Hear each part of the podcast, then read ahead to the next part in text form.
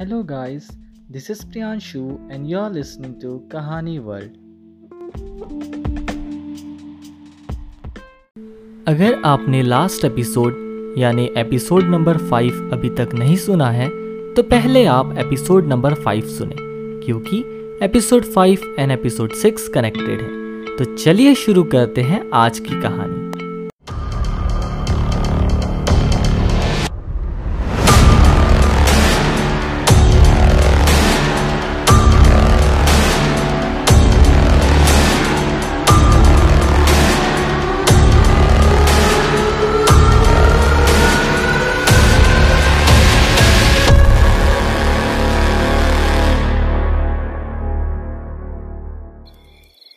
बेताल ने विक्रम से पूछा कि, तुम्हारे हिसाब से गलती किसकी है या पाप किसने किया है?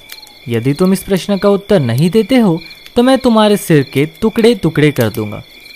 कुछ देर सोचने के बाद विक्रम ने कहा, गलती तो राजा की है, क्योंकि राजा ने तो बिना किसी छानबीन के या बिना किसी सलाह मशवरा के राजकुमारी को दंड सुना दिया, जो कि एक न्याय व्यवस्था के खिलाफ है। इसलिए सबसे ज़्यादा पाप या सबसे ज़्यादा गलती तो राजा ने की है। फिर बस आप तो जानते ही है आगे क्या हुआ होगा। बेताल ज़ोर ज़ोर से हंसने लगा।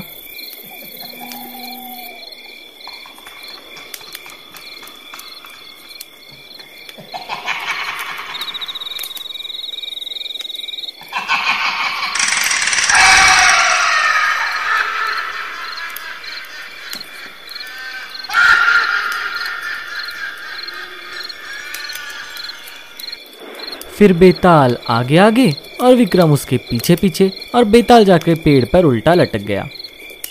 राजा विक्रम ने फिर से उसे पेड़ से उतारकर कंधे पे रख के फिर चलने लगा।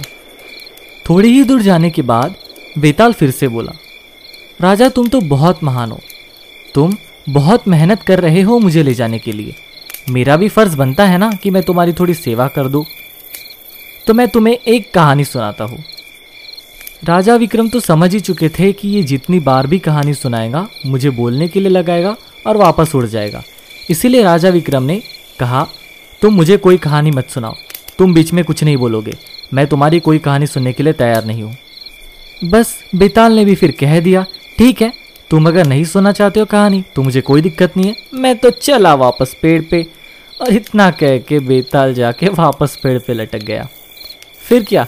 फिर से तलवार निकाल के राजा विक्रमादित्य बेताल के पीछे भागे और उसे वापस पेड़ से उतार के फिर कंधे पे रख के चलने लगे।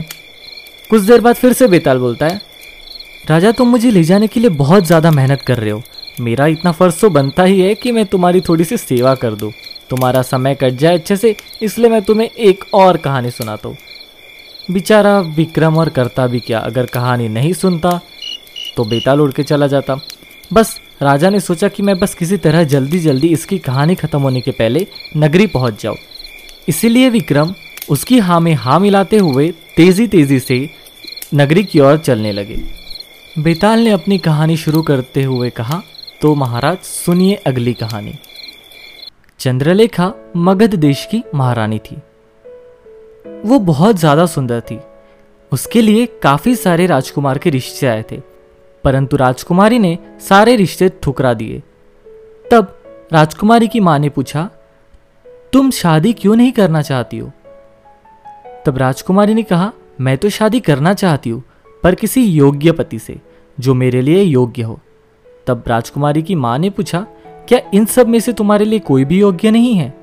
तब राजकुमारी ने कहा, नहीं, इनमें से तो मेरे लिए कोई भी योग्य नहीं है। तब राजकुमारी की माँ ने फिर से पूछा तो तुम्हारे लिए कौन है योग्य तुम्हारे हिसाब से? तब राजकुमारी कहती है, जो मेरी जान बचा सके, जो महान हो और जो मेरी जान बचा सके। तब राजकुमारी की माँ ने कहा, ठीक है, फिर तुम ही ढूंढो तुम्हारे लिए योग्य पति। और इतना कह के राजकुमारी की माँ वहाँ से चली गई। कुछ ही दिन बाद राजकुमारी के लिए एक रिश्ता आया। राजकुमारी ने उस राजकुमार से पूछा, तुम में क्या खूबी है? तब राजकुमार बोले, कि मैं कुछ भी देख सकता हूँ अपनी आँखों से। चाहे वो भूत हो, भविष्य हो या वर्तमान हो। यानी अगर मैं आपको बता दूँ तो लाइक कह सकते हैं कि पास्ट प्रेजेंट एंड फ्यूचर में से राजकुमार कुछ भी देख सकते थे। राजकुमारी ने उन्हें कोई भी जवाब नहीं दिया और फिर कुछ ही दिनों बाद एक और रिश्ता राजकुमारी के लिए आता है। तब राजकुमारी ने उनसे पूछा कि, आपके पास क्या विशेषता है? तब वह राजकुमार कहते हैं कि, मेरे पास एक ऐसा रथ है जो कहीं भी चल सकता है, चाहे वो आग हो चाहे पानी हो, चाहे हवा हो, मेरा रथ तो कहीं भी चल सकता है। उन्हें भी राजकुमारी ने कोई खास उत्तर नहीं दिया। फिर कुछ ही दिनों बाद एक और रिश्ता महारानी के लिए आता है। महारानी ने वही प्रश्न उससे भी, उस राजकुमार से भी पूछा। तब राजकुमार बोले कि मेरे पास एक ऐसी तलवार है जिसे कोई भी नहीं हरा सकता। अगर मैंने उस तलवार से किसी पे वार किया तो उस व्यक्ति की मृत्यु तो निश्चित ही है। यानी मेरे तलवार से तो कोई और जीत ही नहीं सकता है। राजकुमारी उन तीनों राजकुमार की खूबियाँ सुन के अचंभित थी। वह कोई निर्णय ही नहीं दे पा रही थी। तब उन्होंने कहा कि मैं अपना निर्णय कर लूँगी। अगले ही दिन जब राजकुमारी दरबार में आई, तब अकस्मात राजकुमारी कहीं गायब सी हो गई। सब सोच में पड़ गए कि राजकुमारी कहाँ गायब हो गई।